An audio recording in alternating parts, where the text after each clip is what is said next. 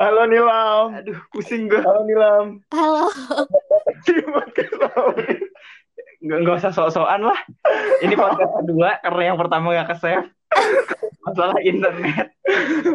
Aduh. Halo Nilam, selamat datang di podcast mau didengar. Iya, makasih.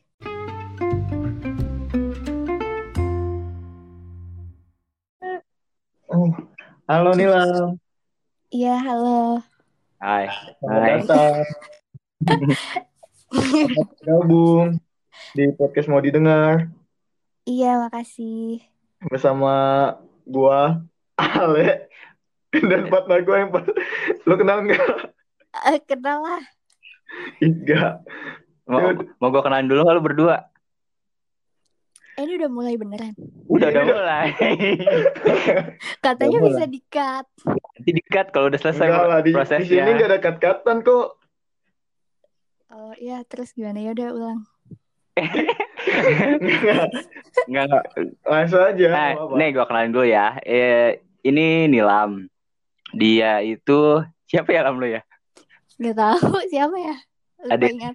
Junior gue di Apnon. Nah, di Apnonku, pakai ku. Terus dan ini Ale, dia Kan udah tahu pendengarnya, Pak. enggak dia kan belum. Kan Oh. gue kenalin lu ke dia. Gimana sih? Bener dong? Iya, iya. Salah nggak gue? Iya, udah lanjut. Eh, ini Ale, dulu dia temen SMP gue. Nggak temen sih. Kenal Kenal. aja. Temennya pas ini aja sih, pas bikin podcast. iya, gitu. Udah selesai. Udah bye.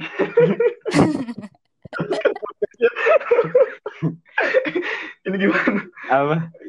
Oh ya udah nih Lam, eh, sebelum kita ngobrol panjang lebar, eh Ale ini mau ngejelasin dikit nih tentang Hmm. apa dia buat podcast ini dan gua ngundang lu itu karena ada kaitannya juga gitu loh. Ya udah nih jelasin.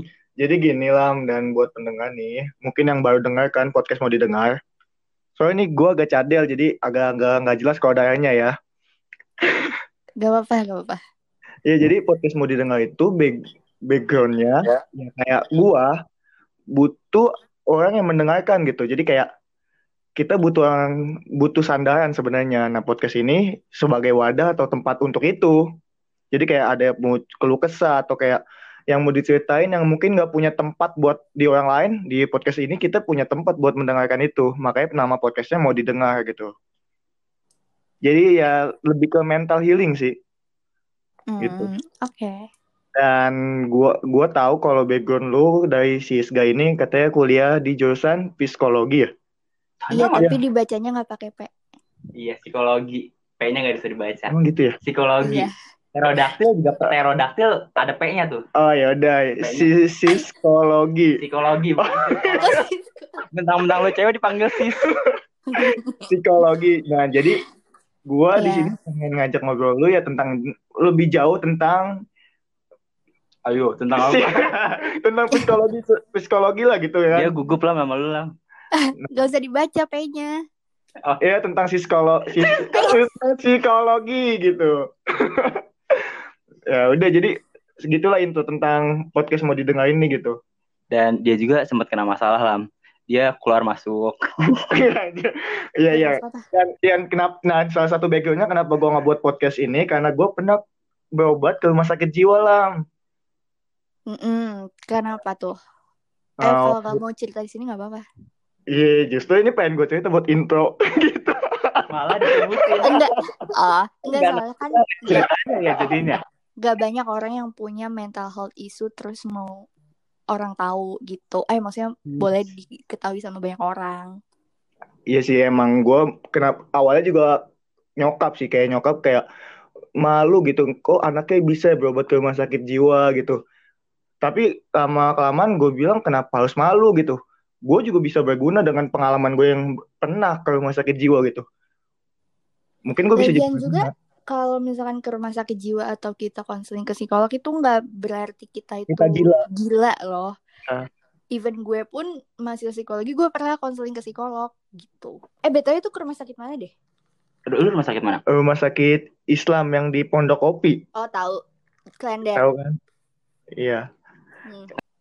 Nah, jadi tapi gue mau cerita apa ya Iya, kenapa lu sampai oh iya iya iya gitu? iya iya jadi salah satu backgroundnya itu karena gue pernah ke rumah sakit jiwa dan gue ngerasa tuh ketika saat itu gue di di diagnosis lah kalau Iya. kata dokter itu Mas. gue udah depresi berat gitu hampir anxiety disorder mungkin lu Hmm. tahu anxiety disorder itu. Tahu lah. Karena di situ gue udah bener-bener yang namanya setiap malam tuh gue ngerasain ketakutan gue nggak bisa tidur. Bahkan gue sampai minum waktu belum ke rumah sakitnya gue sampai minum obat obat ba- obat asma yang ada obat tidurnya. Gue nggak peduli itu obat apa yang penting gue bisa tidur gitu. Awalnya cuma satu dua sendok gue bisa tidur tapi lama-lama sampai enam sendok gue nggak tidur tidur itu Itu Dan- penyebabnya kenapa?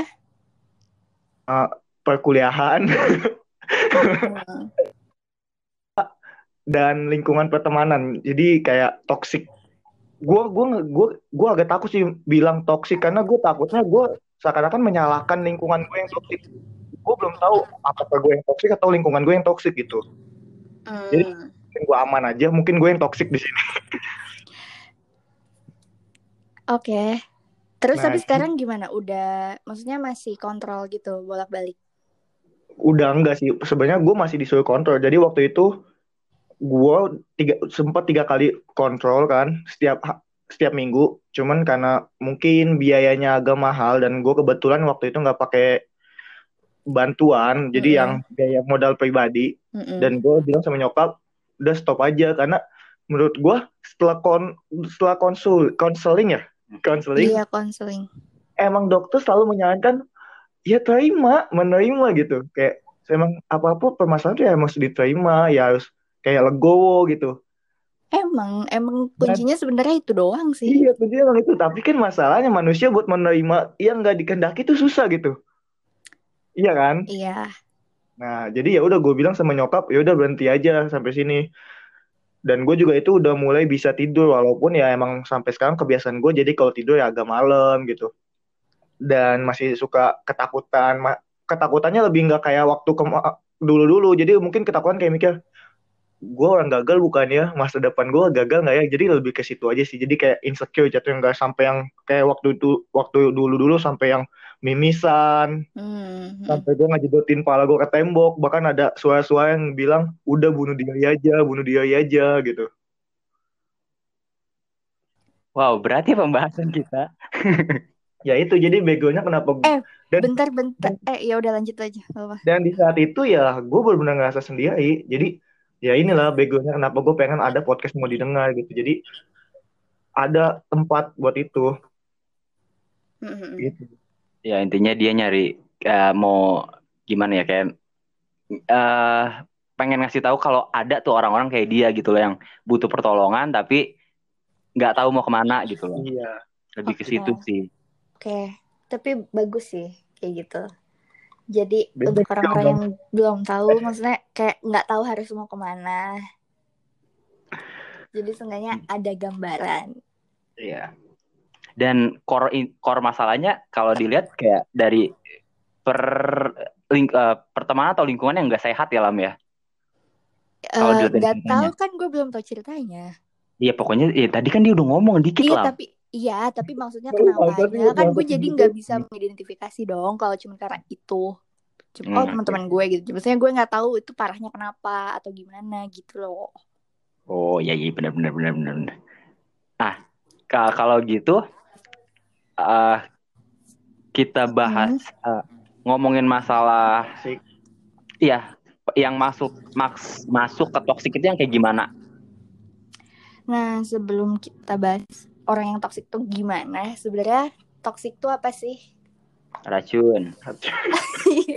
Itu bener kan? Iya benar benar Salah kan? benar.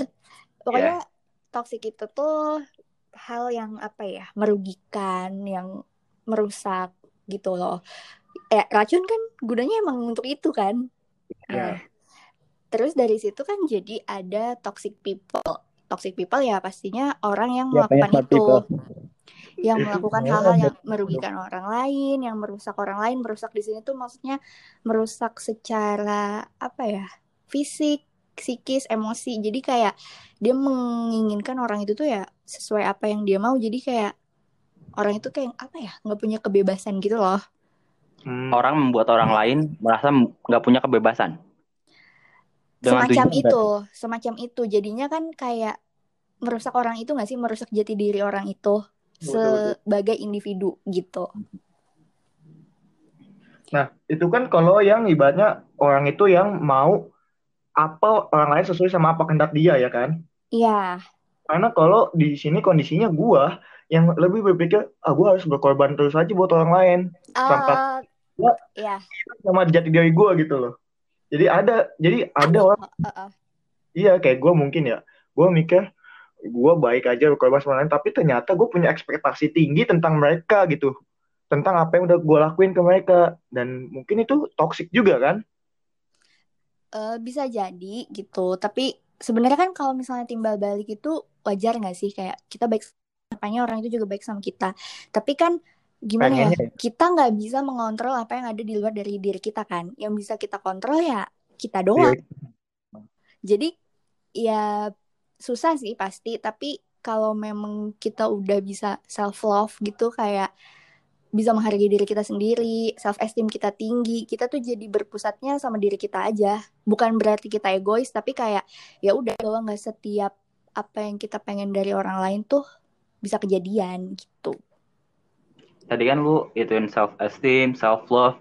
Kalau hmm. dari psikologi tuh gimana sih sejauh mana lu bisa kayak oh gue udah self love gue gitu.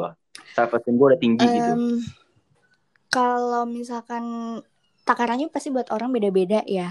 Kan menurut orang eh, apa ya nggak ada patokan standar yang baku gitu. Karena self esteem self itu tuh nggak bisa diukur kan. Beda mm -hmm. sama kalau misalnya berapa rupiah gitu. Ya paling kalau misalkan self esteem self esteem tau nggak apa nggak tahu Nih kalau menurut Cooper Smith apa? Self, itu tok, seorang tokoh. Oh. Nah, ya bilang kalau self esteem itu tuh berhubungan dengan hargaan terhadap dirinya sendiri. Nah, hal ini tuh bisa menunjukkan uh, tingkat di mana individu tuh bisa meyakini kalau dirinya tuh mampu, dirinya tuh penting, dirinya tuh eksis di dunia ini tuh ya ada maksudnya pasti gitu. Nantinya dia bakal berhasil dan ya dia bisa berharga gitu untuk dirinya dan juga orang lain. Hmm. Kalau uh, contohnya ya ketika kita udah bisa memutuskan apa sih yang penting bagi diri kita dan ngerasa oh ya ya gue itu tuh worth it loh untuk disayang gue tuh kayak gitu gitulah nah kalau self love tuh lebih ke kita bisa menghargai diri kita sendiri kita bisa ngertiin diri kita sendiri itu kan yang sebenarnya sepele tapi susah banget gitu. Kita terlalu maksain kadang kehendak orang tapi kita nggak berkaca gitu diri kita sebenarnya mampu nggak sih gitu. Daripada nurutin kata orang ya coba dilihat dulu diri kita mampu atau enggak kalau misalkan diri kita nggak mampu ya bukannya apa ya jangan memaksakan tapi kayak ya udah lo harus perhatiin diri lo juga gitu. Ngerti nggak maksudnya? Iya iya iya ya apa? Tapi ada nggak sih cara untuk menggali supaya self love itu tuh benar-benar tumbuh? Kadang gimana ya? Kita itu lebih gampang untuk melihat orang lain atau me, me, bukan membandingkan menasihati orang lain daripada melihat dan menasihati diri sendiri tau nggak? Betul ya kan? betul banget. Karena emang hal negatif tuh kan pasti akan lebih sering dan lebih mudah dilihat gak sih? Ditemukan daripada yang positif. Betul betul kayak interview kasih keburukan kelebihan kita susah banget tuh. Iya. Kayaknya tapi kalau misalkan keburukan lo apa? Kayak lo gampang gitu buat nyebutin. Tapi kalau kebaikan gue baiknya apa ya? Iya. Ah benar seringnya kayak gitu. Karena kita terlalu memfokuskan sama yang negatif. Kalau misalnya tadi lo nanya uh, ada nggak sih cara-caranya? Ada. Tapi itu udah banyak sih di YouTube YouTube ada juga channel-channel psikolog-psikolog itu mungkin bisa dilihat dari situ aja yang lebih kompeten. Ada Tapi, referensi? Iya, uh, ada namanya analisa channel. Analisa Beliau channel. psikologi eh alumni psikologi UGM kalau nggak salah. Gitu. Oke, balik lagi ya kita ke tadi tuh yang masalah toxic relationship. Mm -mm. Yang masuk toxic relationship tuh apa aja sih? Kan tadi lo udah bilang kalau uh, tindakan kayak buat orang itu ngerasa nggak berharga yes. atau mau apa mau nurutin apa yang kita mau sampai orang itu nggak jadi dirinya sendiri Mm. selain itu ada nggak sih contoh konkretnya contoh konkret nggak tuh bahasanya relationshipnya kan di sini bisa sama pacar, bisa sama temen. Tapi mungkin kalau sama temen lebih ke hal-hal yang bukan sifatnya love kali ya. Contohnya tuh kalau misalnya sama pacar kayak intinya tuh toxic relationship itu tuh tandanya tuh ada pola atau pattern yang berulang. Nah, pola-pola ini tuh misalnya pola kecemburuan, posesif, mendominasi, memanipulasi, terus ternyata di hubungan itu tuh cuma menghasilkan salah satu pihaknya tuh cuma jadi putus asa dan penuh keegoisan kayak gitu. Nah, tapi kalau secara behaviornya orang itu ada lagi ya. Maksudnya kayak gimana sih contoh konkretnya tuh ada lagi tapi nanti kita bahas.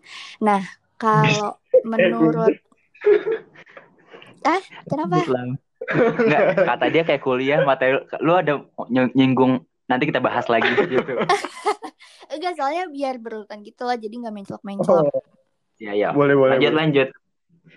Nah, kalau yang di hubungan apa ya, love gitu, Mhm. itu kalau kata si dokter Robert Firestone, itu ada yang namanya fantasi bond. Jadi eh apa ya, intinya kayak kedekatan mereka gitu, itu tuh cuma ilusi aja, ilusi hubung hubungan yang diciptakan oleh dua orang.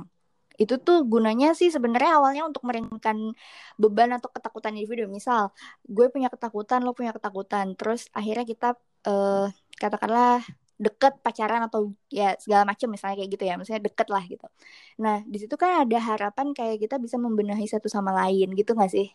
Betul betul.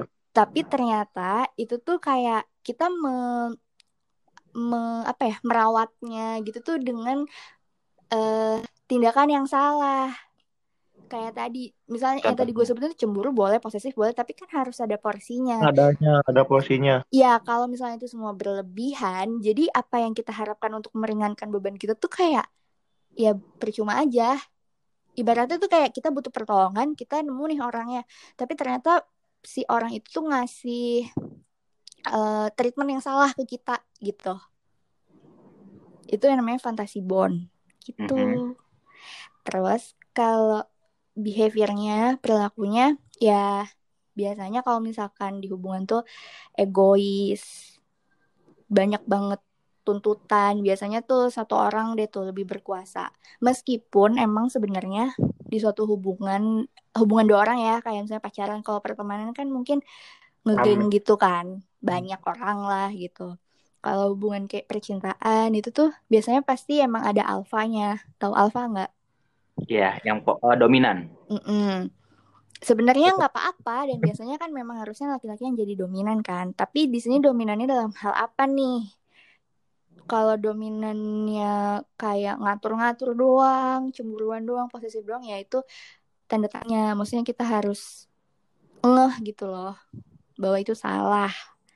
Terus jadi hubungan mereka tuh bukan kayak pacaran tapi lebih kayak ada yang berperan jadi anak sama jadi orang tua.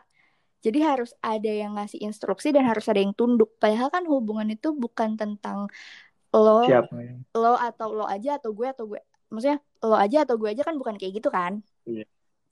Tapi lebih gimana ke kita. Jadi semua orang eh dua kepala ini punya kepentingan berbeda, punya pendapat yang berbeda ya diungkapin semua terus jalan tengahnya tuh apa? Bukannya satu orang ngasih instruksi yang lain harus nurut gitu. Kan jadinya pendapat yang sisi yang pihak sebelah ini nggak pernah didengar gitu kan. Hmm. Nah, terus eh tapi Eh, gue potong. Gue ya potong. Ini berdasarkan pengetahuan atau berdasarkan pengalaman? Pengetahuan beneran ini Apa dari ketahuannya? website kok bener. Kalau lu sendiri punya pengalaman. Gue kira dari pengalaman. Kalau pengalaman ada? Oh, ada. Ada. itu nanti aja gimana? Itu tidak bisa diceritakan ya?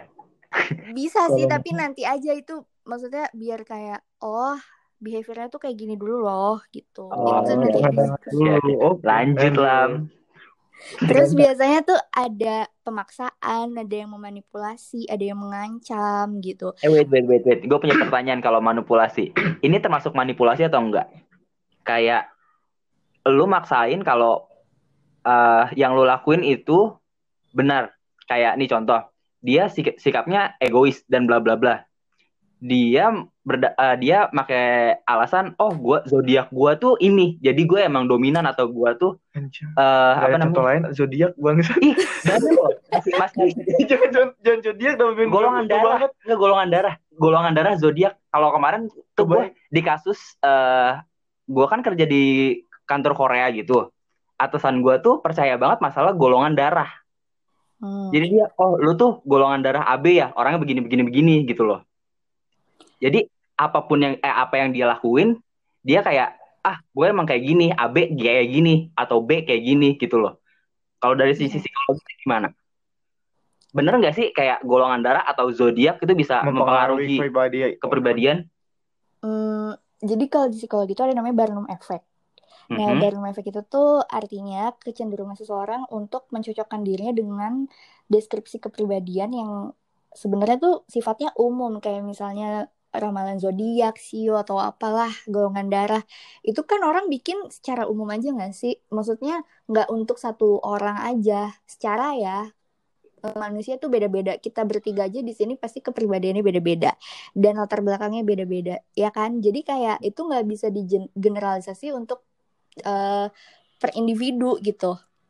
Jadi si Barnum Effect ini tuh emang fungsinya gunanya tuh untuk membuat deskripsi yang umum tuh jadi kerasanya benar karena si individunya ini tuh udah percaya gitu.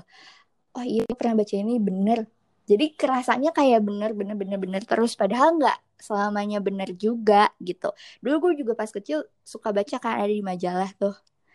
Sekali yeah. baca, oh ya wah bener nih sama gue eh tapi ada juga banyak juga sering yang salah gitu jadi kan berarti itu nggak nggak apa ya nggak bisa, bisa menjadi satu ukuran pasti gitu. Ya itu tadi namanya si Barnum effect itu. Masuk ke itu nggak? Kayak uh, toxic relationship nggak? Kayak dia memaksakan kalau ya gue kayak gini karena gue ini gitu loh. Masuk nggak? Sebenarnya gimana ya? Emang masih banyak ya orang yang percaya kayak gitu ya? Gua, ada, beberapa. Gue pribadi sih enggak, cuma kayak buat have fun aja baca-baca gitu loh. Baca sih masih baca, kadang gue masih baca kalau untuk soal zodiak atau dua wonder, tapi kayak buat have fun aja. Hmm. Sebenarnya sih kalau masalah itu toksik atau enggak kayak tergantung sih orangnya bisa nerima atau enggak.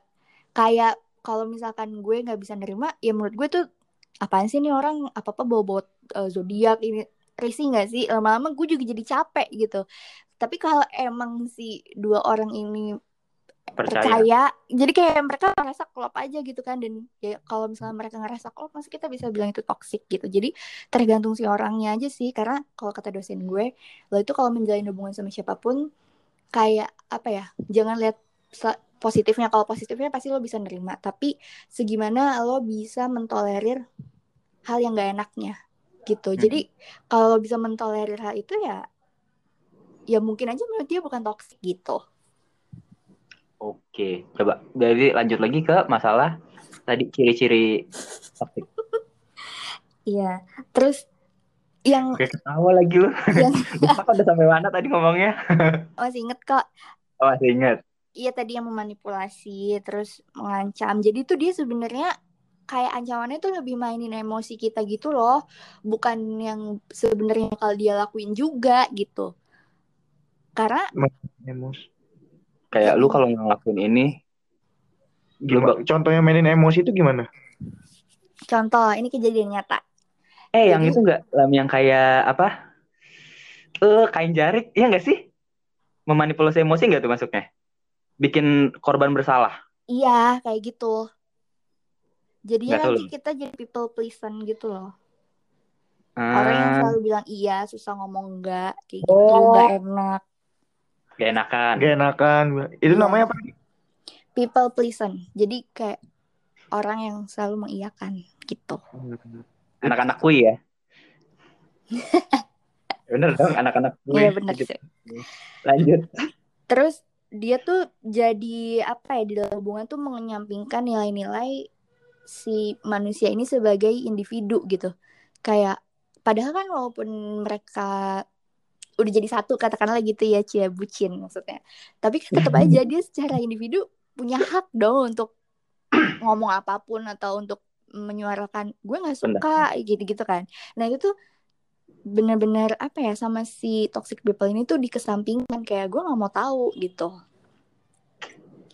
Terus kayak uh, dia juga menolak untuk bertindak baik. Padahal itu tuh cuma untuk menyenengin pasangan aja. Misalnya kayak dia membatasi diri untuk bersosialisasi sama teman-temannya. Itu kan padahal bersosialisasi hal baik kan? Iya. Tapi tuh dia malah membatasi hal itu karena untuk menyenengin pasangannya. Soalnya pasangannya kalau misalkan gak diturutin bakal ngambek, bakal kayak uring-uringan gitu. Biasanya Jadi, yang hmm? biasanya kalau yang pacaran pasti salah satu ada aja tuh yang ngurangin pertemanan dengan lawan jenisnya tuh sebenarnya sih kalau misalkan mengurangi itu bentuk dari tahu diri aja sih ya tapi nggak juga dengan yang ngekat banget gitu kan. Beda beda. Oh beda. Mm-mm. jadi kalau gue waktu itu sering banget reuni SD nah terus dia tahu nih si pacar gue pada waktu itu tahu bahwa salah satunya ada yang mantan gue gitu. Terus dari situ dia marah. Dari SD mantan lam Ah? Dari SD udah punya mantan? Ih bukan, maksudnya temen SD gue itu mantan gue, tapi pacarnya bukan pas SD. Oh, SMP. Lu dari SD udah pacaran. SMP. Jadi dia pas tahu tuh kayak, padahal maksudnya nggak ada apa-apa juga dan kayak ya udah gitu kan, rame-rame juga gue juga, maksudnya nggak ada indikasi untuk gue melakukan sesuatu yang salah gitu. Terus dia bilang kayak nggak usah, nggak usah main sama dia gini terus gue ngasih segala macam penjelasan. Kan nggak bisa dong ini kan teman-teman aku gini. Tetap aja terus dia malah marah malah pokoknya ghosting gitu. Terus jadi nggak mau ngerjain tugas segala macam. Nah tadi tuh hmm. yang dia nggak mau ngerjain tugas itu ngebuat gue jadi ngerasa bersalah. Kayak wah nanti dia gimana ya? Tugas-tugas dia nggak kelar gini-gini gitu. Jadi hmm. dia tuh hmm. lebih mainin kayak emosi gitu. Bukan yang sekarang kan lam? Bukan udah mantan kayak gitu. Terus kenapa menurut kalian kenapa coba kita bisa mm, berada di sebuah toxic relationship? Kalau gue sih nggak relate ya karena gue belum uh, sampai tahap pacaran nggak nggak relate. Gue gue nggak nggak nggak nggak sampai tahap bucin sih. Untuk kasus toxic relationship yang pacaran ya. Mm. kalau pertemanan gue mungkin salah satu anak-anak yang kui-kuyan aja sih. Tapi gue milih iya gue sering juga ayu-ayuan aja. Kalau orang ajak bodoh ya. Ayu-ayuan aja maksudnya? Kayak ya tadi kayak sulit untuk bilang enggak ketika orang minta tolong. Oh. Kayak gitu. Uh, apa tadi tuh gue ngomong people pleaser Iya people pleaser jadi kayak gitu sih gue. Hmm. jadi mau tau nggak? Mau dong Jadi tuh biasanya sebenarnya ya kalau masalah mental health itu tuh asal muasalnya tuh dari ya masa lalu kita sendiri, dari masa kecil kita. Ada yang namanya inner child.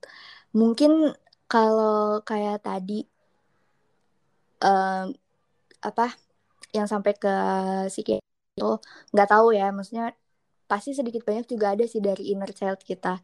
Kayak masa kecil kita atau masa lampu kita yang kayaknya ada satu sisi yang gak terpenuhi. Terus kita jadi kayak ngerasa bersalah atau kayak kayak gitulah. Iya benar-benar. jadi itu semua memang berasalnya tuh ya udah emang dari masa lalu gitu. Nah penyebab si toxic relationship ini juga ini pengalaman masa lalu yang tidak menyenangkan. Biasanya familiar gitu pengalamannya. Iya, kayak iya, misalnya iya ada hal yang gak terpenuhi nih di hubungan sebelumnya. Terus ke oh ya lanjutin Lu nah, cerita dulu.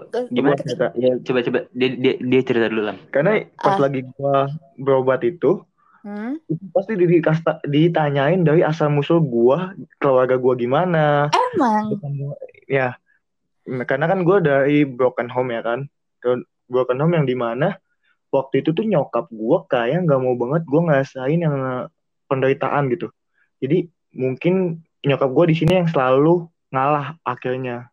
Hmm jadi mungkin gue yang jadi superior di antara gue dan nyokap gue gitu. Karena dia nggak mau ngas anak-anaknya ngerasain kesedihan gitu. Karena rusaknya broken home ini gitu. Mm-mm.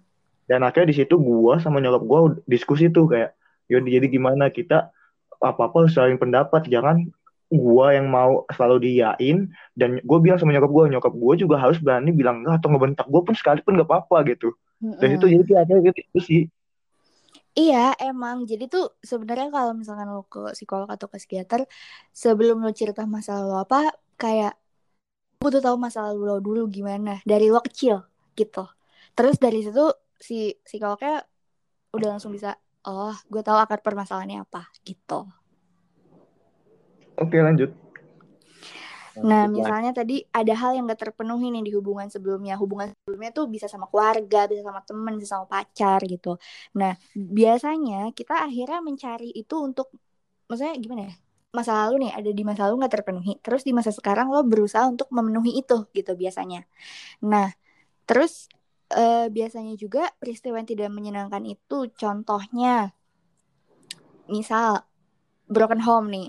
Karena gue juga dari keluarga broken home. Misal gak karena gue sampai sama kan tinggal sama nyokap. iya Nah. Sama gue juga. baru lu ya baru anak dia lu baru jadi anak broken home kan jangan sombong lu Enggak, bukan sesuatu yang dibanggakan ya. baru kan broken home jangan sombong lu Lanjut lah. Terus kalau gue gue udah dari umur lima tahun. sama dong Ah sama lu. dari gue dari umur lima tahun dari sebelum masuk sekolah sih Ya, terus apa ya? Sebenarnya sih hubungannya baik-baik aja sampai sekarang juga. Tapi tetap aja eh bekasnya kan nggak akan hilang ya. Nah, Itu. terus misalnya itu efeknya kalau ke gue tuh nggak ada figur laki-laki yang bisa apa ya tegas gitu. Setegas tegasnya nyok nyokap gue tegas tapi tetap aja maksudnya perannya itu nggak akan pernah sama ngerti kan? Kayak misalnya Iya, seorang bapak yang merang- merangkap jadi ibu ya kasih sayangnya nggak akan pernah sama ibu gitu. Nah terus akhirnya karena gue ngerasa gue nggak punya figur laki-laki yang tegas gue berusaha mencari laki-laki yang tegas sekarang nih misalkan tapi ketika kita salah pilih misalnya ya ternyata sebenarnya gini oh first impression wah gila ini dia yang gue mau banget nih. Dia sosoknya kayaknya pemimpin banget bisa tegas bisa ini bisa itu gitu. Akhirnya kita oke lah kayaknya gue cocok nih misalnya gitu kan. Tapi ternyata namanya manusia kan berubah. Awalnya kayaknya oke lama-lama kayaknya kok tegasnya keterlaluan ya.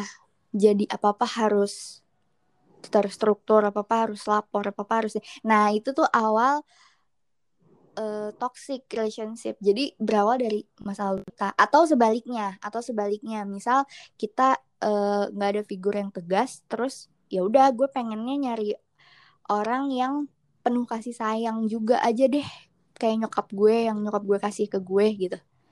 Tapi ternyata dengan kasih sayang itu kita terbuai terus kayak apa apa diatur sama dia dengan alasan aku nggak mau kamu kenapa-napa jadi kamu harus kayak gini kayak gini kayak gini kayak gini nah itu kayak gitu Elam, kemar eh, tadi kan eh, kayak hubungan kebanyakan dibahas kayak hubungan ke pacar ya, kurang lebih. Iya. Kemarin tuh lu sempet lihat gak sih di Instagram sempet rame yang beauty blogger atau siapa gitu gue lupa. Suhai Salim atau siapa gitu. Dia eh, ngomongin masalah kalau lu temenan sama orang-orang yang suka oh ngomong iya iya orang. iya Lu Tahu. tau- eh, eh, nah, lu pasti itu kan. Nah, lu tau gue kan, gue ngomong banyak pasti tentang orang lain gitu, gue. Itu Hmm. termasuk toxic relationship gak sih? gini ya namanya manusia kayaknya bohong banget kalau seumur hidup lo nggak pernah gosip jadi justru itu titik lemah manusia nggak sih kayak gue pun juga sering gibah tapi eh gini ya kayak tergantung nih lo berteman sama orang misalnya lo sama gue deh lo sering gosip kita sering gosip misalnya. Tapi gosipnya tuh ap- kayak gimana dulu nih gitu. Kalau gosip doang isinya dan gak ada hal positif yang dilakukan nggak ada sisi positif yang bisa diambil udah tinggalin aja. Kayak waktu lo tuh sia-sia banget apalagi di usia sekarang gitu. Gue pernah apa ya memutuskan pertemanan hanya karena ya itu. Jadi setiap ketemu tuh isinya cuma gosip aja tapi gosipnya tuh bener-bener yang kayak parah banget sih orang berpakaian apa tuh Oh. sampai dikomenin juga sama dia yang menurut gue kayak Putus tadi putus. Ulang. Putus putus putus. tadi putus lu udah ngomong panjang kayaknya tuh. Tadi putus. Ya lu kayak nggak ada deh. Sampai mana ya tadi? Eh, pokoknya dari awal dia lam dari ngomongin Kenalan. Suhai Saling. Jadi ya sebenarnya tergantung sih namanya manusia itu kan wajar aja nggak sih kalau gibah? Maksudnya itu titik lemah manusia juga. Bohong banget kalau orang nggak pernah gibah gitu. Mm-mm. tapi tergantung nih gibah yang kayak gimana. Kalau misalkan cuma gibah doang nggak ada sisi positifnya ya maksudnya sisi positifnya gini namanya orang punya sisi negatif sama positif kan? Kalau nggak ada positifnya yang bisa diambil dari itu orang kayak udahlah tinggalin aja. Bukan kita memanfaatkan apa kebaikan orang itu gitu ya bukan. Tapi eh, apalagi di umur sekarang. Soalnya kalau gue mikirnya kayak ngap- ya kalau dulu sih ya pas SMA gitu masih kayak ya udahlah asik-asik aja gitu. Ngomongin orang ternyata enak ya kayak gini. Tapi lama-lama kayak apa ya manfaatnya tuh apa gitu. Terus setiap ketemu tuh yang dibahas itu itu aja. Sampai gue pernah juga mengakhiri pertemanan hanya karena ya itu isinya cuma gosip aja. Tapi gosipnya parah sih. Kayak misalkan cara berpakaian temen gue aja tuh bener-bener kayak diomongin sama dia terus warna bajunya ih masa dia punya baju warnanya itu terus deh ih masa kalau ini kok update gini-gini mulu kayak maksud gue kayak itu nggak penting gitu ya kita nggak pernah tahu alasan seseorang kayak gitu Betul betul. Oh berarti Iya kalau gue masih ta- ta- masih tahap aman ya? Ah lu mau ngebenerin diri sendiri mulu. Enggak dong. Enggak nih, gue kan sebagai praktisi komunikasi ya. Jadi Hmm, ngegosip ngegosip itu kayak jembatan untuk eh titik mencari temu. informasi Iya, pertukaran informasi. ya itu kan bisa jadi sebagai alibi. Enggak, Kalau lu menyadari lu bener nggak salah. itu itu titik titik pertukaran informasi jadi untuk eh, pembahasan selanjutnya gitu loh. Pertama openingnya dengan pembahasan orang lain. Tergantung dong. sih Apa? Tergantung yang tadi temen lo bisa mentolerir itu atau enggak. Kalau misalnya sama-sama jiwa gosipnya udah u banget gitu ya kayak ya udah emang mereka cocok gitu. Tapi kalau nggak cocok kan kayak ngerasa sia-sia. Ngapain sih?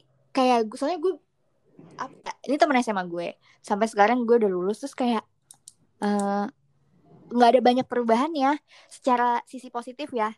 Sampai sekarang bahkan pun dia belum lulus gitu. Belum lulus. kuliah udah lima tahun.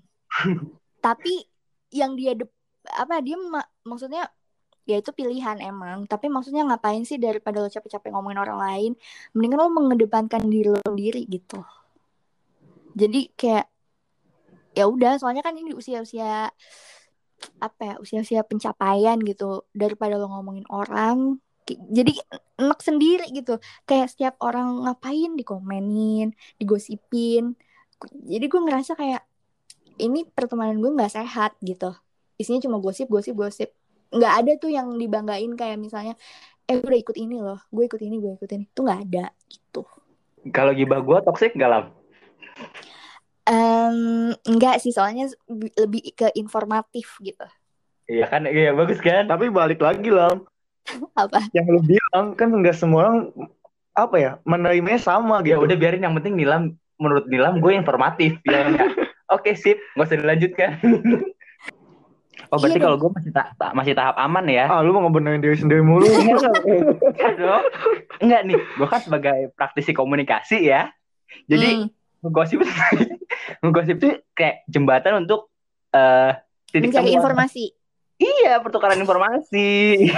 ya itu kan bisa jadi sebagai alibi. Enggak, Kalau lu menyadari diri lu bener nggak salah. itu itu titik titik pertukaran informasi jadi untuk eh, pembahasan selanjutnya gitu loh. Pertama openingnya dengan pembahasan orang lain. Nah, Hmm, lah. Kadang nih dari ketoksikan itu ada yang namanya trauma gitu. Dan trauma itu yang akhirnya ngebuat si pribadi tersebut punya sudut pandang atau kepe- kepemikiran yang berbeda dari awalnya gitu. Contoh kayak gua yang sekarang gua akhirnya kayak sama orang tuh nggak percayaan. Dan gua lebih lebih susah buat ngebuka diri dan lebih kayak nyaman aja gitu ngelakuin hal sendiri walaupun kadang gua ngerasa gua kesepian.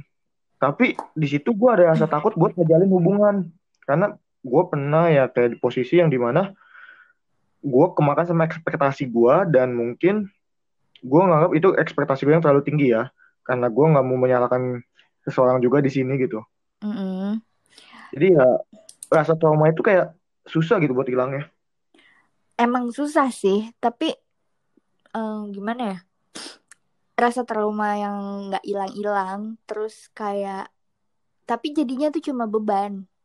Kayak ibaratnya itu tuh kan udah di masa lalu ya. Terus masih lo bawa nih di tas lo. Berat banget jadinya. Jadi lo tiap ngelangkah tuh ngerasa berat ngerasa ragu ngerasa takut. Padahal kalau misalkan lo bisa melepaskan itu toh udah kan dia juga nggak akan gimana-gimana gitu. Tapi emang susah untuk ke proses bisa oke okay, gitu. Sebenarnya kayak istilah waktu bisa uh, mulihin semuanya atau time will heal tuh sebenarnya agak kurang tepat ya. Karena selama apa pun coba diulang yang soal waktu. Bisa istilah, istilah misalnya time will heal gitu. Itu sebenarnya hmm. agak kurang tepat. Kenapa soalnya kalau misalkan selama apa pun waktunya tapi lo nya nggak bisa menerima itu nggak akan pernah selesai sih mungkin ketika lagi aman-aman aja akan biasa aja tapi kalau kita udah dibenturkan dengan peristiwa yang bisa nge-trigger kita, wah, itu muncul lagi. Dan Betul. mau sampai kapan pertanyaannya? Waktu itu gue juga berada di toxic relationship dan sekarang bisa dikatakan udah ada di hubungan yang sehat. Ya nggak mudah emang. Awal-awal tuh masih ke bawah gitu. Gue masih suka takut kalau misalkan dia minta tolong gue nggak bisa nolongin. Selalu aduh maaf ya kayak ketakutan banget gitu kayak dia marah atau gimana tapi kayak ya itulah kita harus menemukan orang yang tepat juga sih yang ngerti dan kita harus cerita aja kita tuh sebenarnya dulu kenapa gitu kan bukan suatu aib juga kayak untuk dia bisa tahu dan nerima ya udah dari situ uh, lama-lama ya dikasih aja gue tuh dulu pernah kayak gini loh kayak gini gini gini. Terus jadi tuh sering takut sering ngerasa bersalah kalau misalkan gini-gini misalnya gitu. Terus ya di situ kan dia jadi ngerti kan. Nah akhirnya dia bisa ngebantu kita juga. Kitanya juga berproses tapi mau segimanapun orang lain ngebantu kalau lo yang nggak bisa untuk ngerelain itu ngiklasin itu ya nggak akan pernah bisa juga. Gitu sih. Nah, menurut lu salah nggak sih ketika kita memutuskan untuk oke okay, gue kayak harus pergi dari lingkungan ini dan memilih untuk nggak mau main lagi? Ibaratnya memutus silat bukan memutus silaturahmi sih kayak lebih tepatnya ya udah cukup kenal. Kita salah nggak sih? Atau kayak ngeblok gitu. Kita salah nggak sih kalau ngeblok? Ayo enggak. nggak salah.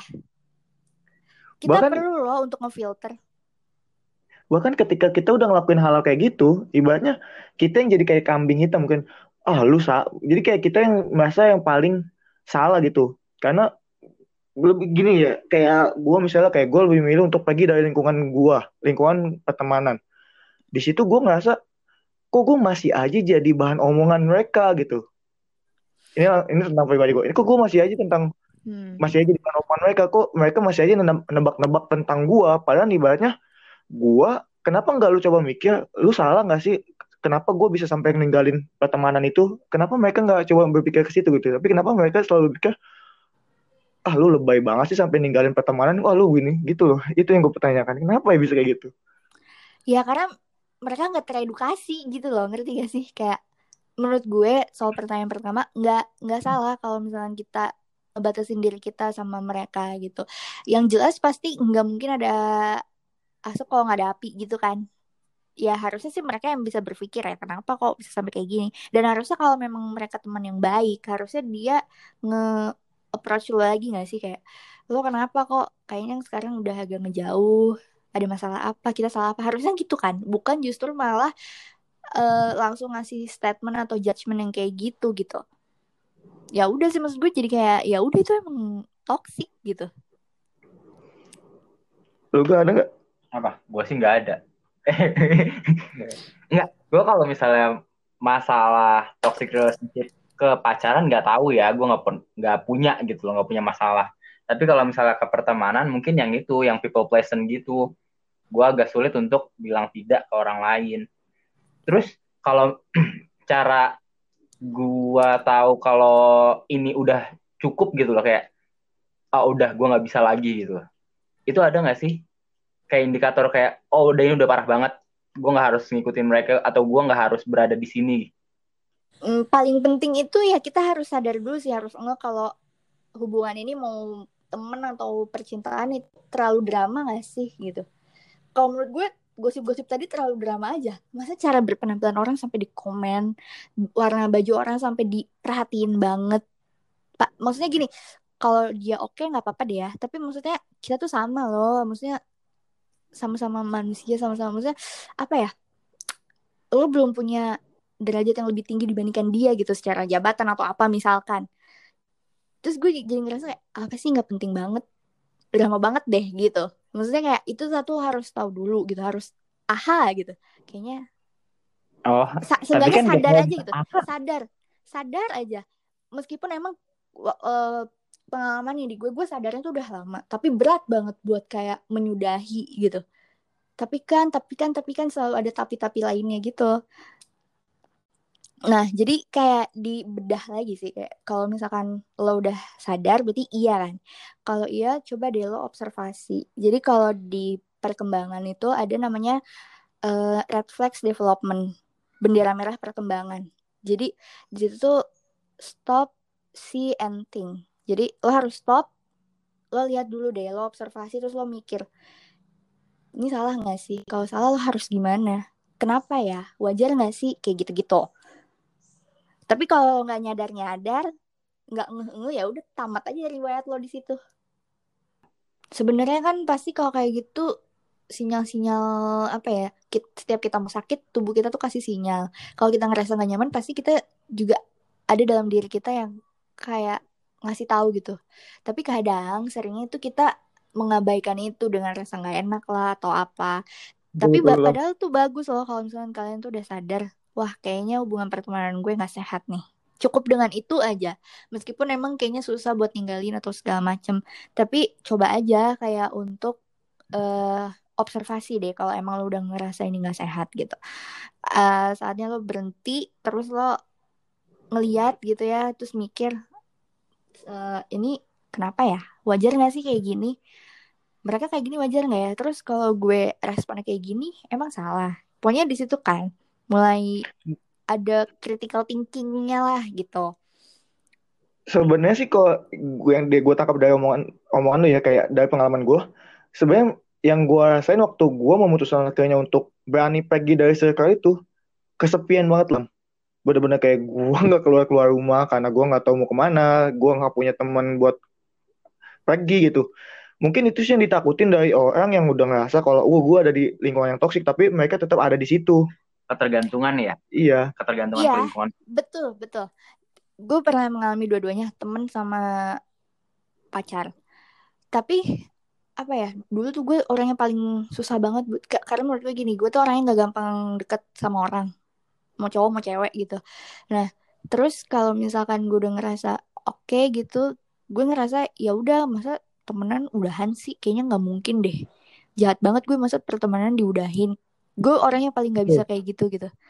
Tapi semakin bertambah dewasa tapi jadinya ngebeban diri lo sendiri diri yeah, yeah, sendiri gitu. Banget, kayak kita sebenarnya cuma karena takut kita sendiri aja padahal kalau positifnya kita jadi lebih bebas sama diri kita sendiri tau gak sih mungkin nggak gue nggak bisa bilang itu egois ya sama sama diri kita mm. Mm tapi sebenarnya balik lagi kebahagiaan itu seharusnya diri kita dulu sih yang ngerasain bener gak sih iya bener Iya, jadi tuh gini, sebenarnya kunci yang paling tepat itu sebelum kita memulai sama orang, mau temen, mau pacar, kita harus selesai dulu sama diri kita.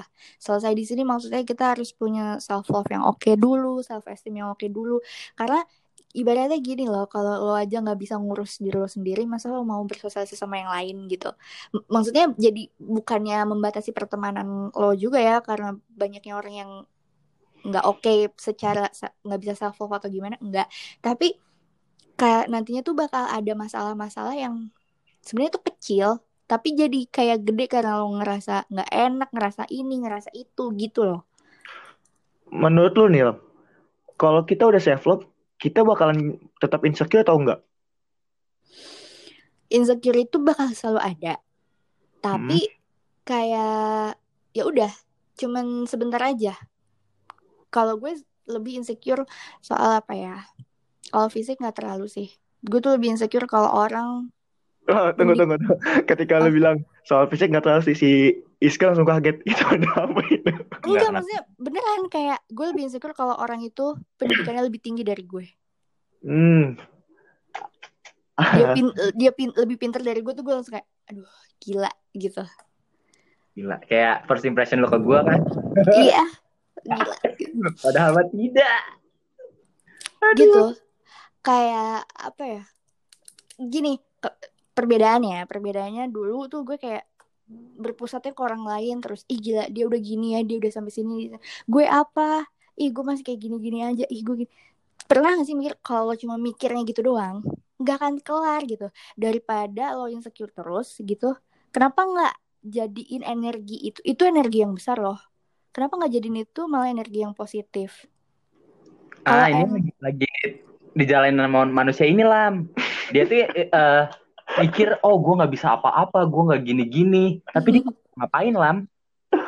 Lu tau nggak emang gue nggak ngapain? Nggak ngapain dia. Nonton drakor nggak berfaedah. Tapi bikin podcast ini berfaedah oh. loh. Oke gue ngajak lu. Ya. Cuma satu lah yang berfaedah lah. Akhirnya gue bisa akhirnya gue bisa nabitin buku ayo Iya, jadi gitu dulu tuh gue kayak berpusat sama orang, ih gila ya dia udah ini udah itu. Kok gue enggak sih, ih gue tuh cupu banget deh nggak bisa ini nggak bisa itu gitu. Tapi kalau cuma mikir doang nggak akan pernah sama tuh. Ibaratnya dia udah lari, gue masih diem doang. Harusnya seenggaknya minimal gue tetap bergerak dong, gitu kan. Jadi ya udah, kalau dia bisa ya gue juga harus bisa gitu. Jadi sekarang kayak ya udah mulai mengikut mengikuti apa yang gue suka mengembangkan itu gitu. Lam hmm? menurut lu seberapa pengaruh sih lingkungan tentang mental lingkungan tentang mental healing? Maksudnya lingkungan ya, pengaruh lingkungan ke iya, mental ke mental. healing gitu uh, ngomong gitu aja gitu maksudnya untuk penyembuhan atau justru untuk menimbulkan ini nih? Negatif dan positifnya? Sama-sama besar sih sama-sama besar.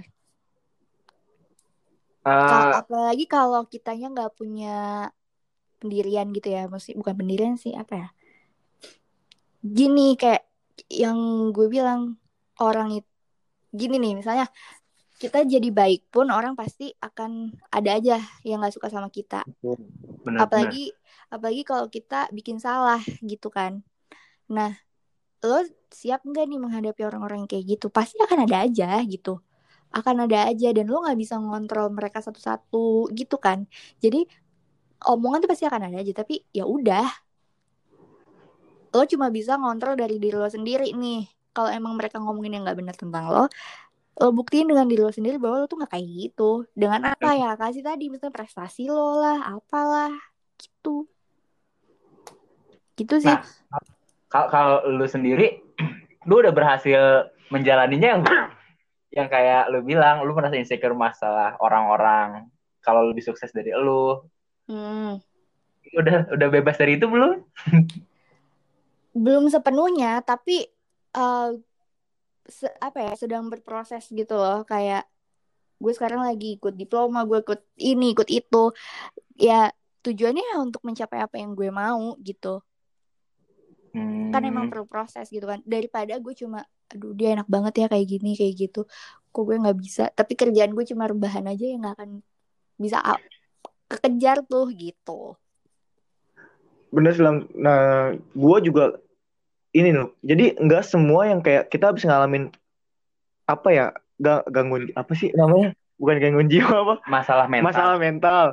Pasti ada sisi positif yang akhirnya kita dapetin dari masalah itu kalau lu yang lu dapatin setelah ngelewatin fase di mana mental lu down banget itu apa? Rasa bersyukur sih. Bersyukur ternyata setelah semuanya itu kayak masih banyak maksudnya halo kayak dibuka semua Iya, masih, masih ada kok. orang yang sayang, masih banyak yang peduli, masih maksudnya kayak banyak loh orang di luar sana yang jauh nggak seberuntung gue, tapi gue nggak nyadar gitu terus kayak banyak sih hikmahnya. Jadi kayak nggak usah terlalu capek dengerin orang kayak yang nggak semuanya benar kayak gitu. Tapi yang paling penting sih bersyukur dan jadi ngerasa lebih deket lebih ke agama aja sih. Soalnya dulu pasti pasti ada lah titik terendah terus kayak Hmm. marah sama Tuhan. Kenapa sih harus gue gitu kenapa nggak yang lain aja gue tuh salah gue apa gitu ada Betul, gue betul. per- juga pernah kayak gitu Pernah sih gue ada di posisi, pernah juga gue ada di posisi itu. Tapi lu nggak ke Tuhan ya? Enggak, gue sholat. Oh, kemarin waktu pas gitu. Iya, gue pernah. Dan gue sih ngerasa jadi lebih peka nggak sih yang apa perasaan lu terhadap lingkungan sekitar Hmm, jatuhnya? iya itu juga bisa ke orang tuh lebih bisa ngerti dan ini sih nggak apa ya kebanyakan tuh orang juga sering males cerita karena banyaknya judgement duluan gitu ngerti gak sih jadi tuh iya Betul. jadi gue Iya, iya. berusaha Malah jadi Hmm? dibandingin sama masalah mereka. Malah jadi dibandingin sama mer- Iya. masalah mereka. Ya elah, lu doang kayak gitu, Iya. gue kayak gini atau kadang gitu. justru kayak lo kok kayak gini harusnya tuh lo gini gini gini gini kayak nah di situ tuh gue Iya, makanya jadi males kan sampai pada akhirnya kayak ya udah gue ngerasa gue nggak bisa cerita ke temen dan gue nggak bisa nyelesain ini sendiri gitu jadi gue ke psikolog gitu terus ya udah cerita. Sama-sama. Gue juga ada pengalaman kayak gitu. Itu sih yang salah satu yang ngebuat gue benar-benar mental breakdown banget kan. Dan gue nggak tahu ya kenapa sekarang kayak gue bangga cerita kalau gue pernah ke rumah sakit jiwa. Karena nggak semua orang bisa pernah ke sana loh. Jadi gue kayak ya sekian persen orang yang udah pernah ke sana dan gue bangga. Intinya dia tuh bangga pernah berada di posisi itu terus dia bisa nge-share. Iya, Gitu bukan sih? betul karena Gitu kan? pengalaman itu nggak cuma berapa persen orang doang yang ngerasain Ah, pengalaman nyampe ke rumah rumah, sakit sakitnya ya. Tapi untuk Berobat. masalah masalah nyampe titik terendah orang-orang pasti Pasti pernah pernah. sering ngalamin juga. Ah, terus gimana dong cara kita keluar dari bisa dibilang lingkaran setan itu? Kayak apakah langsung cabut? Toxic, lingkaran toxic itu anjir setan. Ih, kita mau nyebutnya sih lingkaran setan ya Lam ya? ngomong baik-baik ya tapi kayaknya kalau ngomong baik-baik susah gitu. soalnya nanti bakal jadi unfinished situation gitu loh tahu nggak unfinished eh unfinished situation Iya. Kayak Iya, iya sesuatu benar yang belum sih kelar. gitu. Enggak, maksudnya kalau gue sih ada beberapa yang langsung cabut aja. Ada yang kayak eh ngomong ngomong kayak tapi ngomongnya biasanya sih eh jarang sih ternyata tapi eh gimana ya? Enggak. Biasanya gue Gimana tuh? cabut aja tanpa penjelasan apa pun, tapi emang ngeganjel di hati sih. Tapi kalau misalkan udah ngerasa dingin, adem gitu, gue baru berani untuk ngomong karena gue nggak mau jadi unfinished situation gitu. Karena nggak enak. Nanti bakal keungkit lagi, keungkit lagi gitu. Oh, intinya eh, kalau ada kesempatan Iya, lebih baik diselesaikan gitu. Dijelaskan. Eh, terus kalau misalnya nih ya ada orang kayak manusia kayak si Ale ini kayak dia pernah di posisi terendah gitu tapi dia nggak tahu nih mau ngapain nih lebih baik dia ngapain ya Nonton drakor. Enggak, enggak bohong. Betul. Gini, kalau dalam posisi terendah tuh sebenarnya kita cuma butuh didengar aja sih. Nah, pasti kita nyari temen kan. Tapi kita Iya, juga Lam. harus tahu temen yang kayak gimana. Kalau cuma temen yang bisa kasih judgement doang, ya nggak usah ke dia. Langsung aja ke orang yang tepat. Konselor. Karena mereka tuh mendengarkan tanpa menjudge gitu. Tapi emang emang Eh, mahal sih. kan eh, ada BTW, tapi kalau misalkan mau psikolog tuh di puskesmas sudah ada loh. Oh puskesmas udah ada Itu dia psikolog kata kan menurut setahu gue psikologi, psikolog psikologi sama Beda. psikiater itu beda. psikolog Iya kan? psikolog. Nah, itu yang di puskesmas itu apa? juga cuman nggak tahu deh soalnya gue kenal sama psikolog beliau itu praktek di puskes gitu Nah, kalau si kalau si psikolog kan dia nggak boleh psikolog nggak boleh eh, ngasih ya obat. Tapi kalau psikiater boleh ngasih obat itu. kalau misalkan masalahnya cuma apa ya hmm, bukan yang butuh obat masih bisa kan ditangani sama si psikolog itu ya mungkin dari sana ada rujukan atau gimana atau kamu sebaiknya ke psikiater deh soalnya harus ini kan kita nggak tahu jadi maksudnya itu untuk pertolongan pertama aja sih kalau lo ngerasa bener-bener gak tahu mau ke mana gitu gue butuh banget Butuh. gitu Udah, udah. Ayo mau ngomong apa? oh, berarti kalau misalnya lu ada di posisi terendah, tapi lu nggak punya uh, kayak nah, tempat hmm. untuk bercerita, kayak kan banyak tuh yang nyaranin kalau misalnya lu ada masalah lu curhat aja ya, sama Tuhan juga. atau beribadah. Ya itu juga. enggak, enggak. Tapi tapi kan ada kalanya kita butuh jawaban langsung, ya nggak sih respon langsung. Karena hmm. kalau Tuhan langsung Sebenarnya respon kan agak yang serem kan? bukan respon langsung sih. Butuh butuh peng oh iya, bukan respon langsung. perasaan diterima aja. Iya. Ih, agree. Tapi eh tapi gue pernah lihat di itu loh di apa di di salah satu komik sempet ramai juga kemarin kayak kalau orang depresi terus harus uh, gimana sih orang depresi tuh kebanyakan disaraninnya kayak tadi lu harus deketin diri lu ke Tuhan gitu loh tapi yeah. kan ada ada ada yang gimana ya gini sih kalau Tet tetap harus ada jawaban gak sih dari masalahnya dia? Terus harus dapat jawaban gak sih sebenarnya? Gitu loh. Apa cukup dengan berserah pada Tuhan Ada aja? Sumpah ini pertanyaannya kayak habis presentasi matkul gue tau. Oh pernah pernah ada kayak gini? Enggak maksudnya sering kan di kalau di Indonesia nih contohnya kalau lu punya masalah lu stres pasti langsung oh lu kurang ya, dekat sama Tuhan gimana gitu. ya nggak selalu kayak gitu. Tapi kan kita gini loh ya, sesuatu kan bisa dipandang dari sisi agama dan juga sains kan. Ya kalau dari sisi sains ya kayak gitu. Dari sisi ilmu ya karena kita pernah mengalami apa kayak gini kayak gini kayak gini. Ya kalau dari sisi agama ya ya udah kayak itu suatu energi yang lo butuhkan dan gak bisa didapat dari mana-mana dari mana pun gitu. Ya tetap itu mah harus gitu. Mau lo lagi depresi lagi nggak depresi ya kan? Gitu.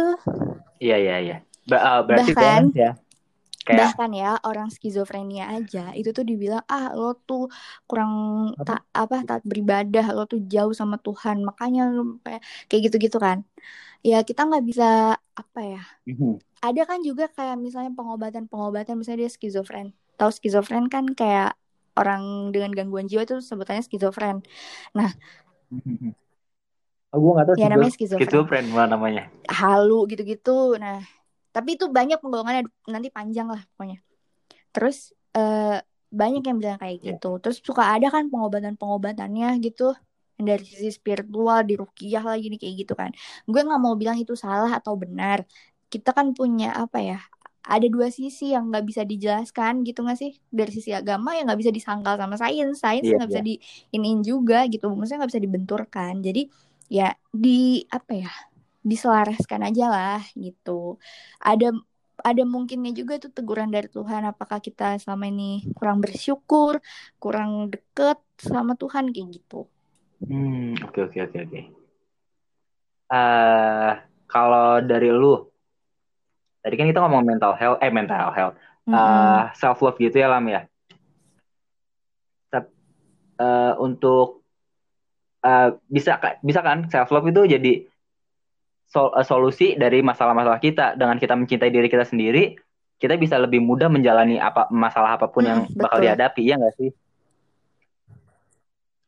Nah lu bisa ngasih tahu nggak kayak ini nih cara yang gua jalanin untuk membuat gue lebih self love gitu loh. Dari lu yang udah lu jalanin. Apa ya?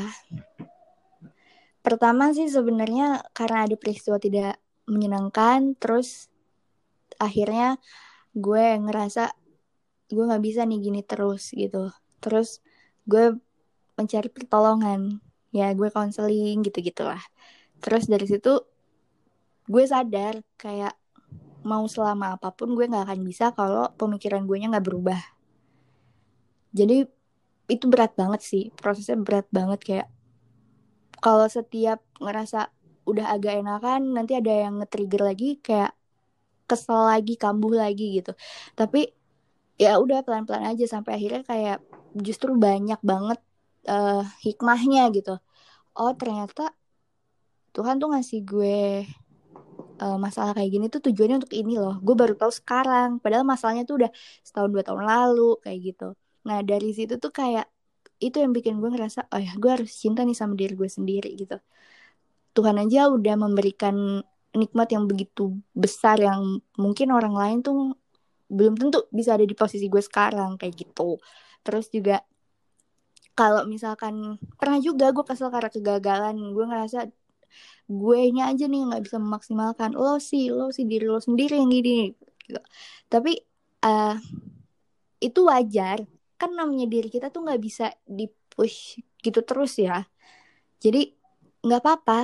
Kalau misalkan kita udah coba terus gagal kayak nggak apa-apa mungkin hari ini belum berhasil terus nggak ada salahnya besok kita coba lagi. Besok kita mulai uh, susun rencana yang baru yuk supaya bisa kewujud semua yang lo mau gitu. Ada juga namanya teknik butterfly hugs. Jadi kalau lo ngerasa kesepian tapi lo butuh orang gitu uh, caranya tuh kayak posisi meluk gitu jadi tangannya di pundak. Oh itu yang Nggak ada di drama Korea ini ya? Korea. Yang ke mana nggak tahu dia referensi. Ada ya jadi kayak lu kayak lu meluk cuman meluk dia lu sendiri di di ya, apa ya betul. lengan lu tuh ada di bahu kan? Itu namanya kayak... teknik butterfly hugs terus kayak tapi diem aja maksudnya sam ya, uh, suasananya sunyi gitu ya. Pasti akan nangis sih. Eh itu berisik banget kedengeran nggak alarm ya. mobil. Nggak tahu. Kedengeran kedengeran. Eh enggak enggak kedengeran ya kedengeran. Iya itu ada di drama Korea yang itu yang baru ini kok. Apa ya gue lupa judulnya. Lanjut ada ya, itu cerita. lanjut lah. Eh tunggu tunggu. Emang itu bisa bisa bisa bikin gua kita coba nangis gitu? nangis. Karena pasti dalam keadaan keadaan lu lagi bermasalah gitu. Atau kalau lagi nggak bermasalah juga nggak apa-apa sih. Tapi kayak merefleksi gue tuh terlalu keras sama diri gue sendiri. Gue tuh terlalu memaksakan kehendak orang lain. Padahal diri gue ternyata nggak mampu nggak bisa. Kayak gitu-gitu loh. Iya iya. Nanti gue coba deh. Terus iya kayak gitu. Terus kayak sambil ngomong sendiri aja emang sih. Tapi jangan di tempat ramai nanti dikirain di sini orang kenapa? Gitu jangan. Tem misalnya lagi di kamar sendiri uh, boleh hening boleh juga pakai musik-musik yang apa tuh? Eh bukan. Hardcore. dong apa sih? Apa? Ya itu nggak tahu namanya. Uh -uh, yang itu. Instrumental. Terus kayak sebut aja misalnya uh, Hai Nilam uh, aku tahu kamu tuh ngerasa kayak gini gini. Gini nggak apa-apa kok kalau kamu kayak gitu kayak gitulah. Jadi kayak kayak ngomong sendiri gitu ngerti kan? Terus sambil iya, tangan kita tuh nepuk-nepuk pundak sendiri gitu. Gitu. Terus ada lagi uh, mengajak apa interaksi sama si inner child. Inner child itu tuh gambaran kita waktu di masa lalu gitu. Jadi waktu itu caranya waktu gue gak bisa banget nerima tapi gue harus terima karena kalau enggak ya nggak akan bisa bener hidup gue gitu. Gue cari foto kecil gue. Terus di situ gue gue pandangin doang terus kayak mengingat apa sih peristiwa tidak mengenakan di usia itu yang akhirnya membentuk gue kayak gini kayak gini kayak gini kayak gini. Terus ngomong aja kayak iya gue tau kok dulu lo kayak gini. Tapi kan sekarang gue udah gede gue udah bisa lebih apa ya ngefilter orang-orang yang nggak baik udah bisa juga berkuasa untuk menolak orang yang gimana gimana kayak gitu ngerti gak jadi kayak ngera apa ya jadi kan intinya tuh kalau kita masih kecil kita tuh cuma tahu uh, disayang atau tidak. Peristiwa tidak menyenangkan itu dianggapnya gue nggak disayang gitu. Nah itu yang akhirnya ngebikin kita tuh trauma gitu loh sampai kita besar gitu. Nah si anak kecil ini gue versi kecil itu tuh butuh juga sesekali dimunculkan di kehidupan sekarang kayak udah lo gak usah takut gitu. Sekarang gue udah baik-baik aja kayak gitu. Itu sih teknik-teknik yang gue tahu. Ya ya ya ya, ya. udah hampir sejam. sejam. Kalau total udah dua jam. juga ya. Salam, thank you udah mau ngobrol di podcast ya, mau didengar ya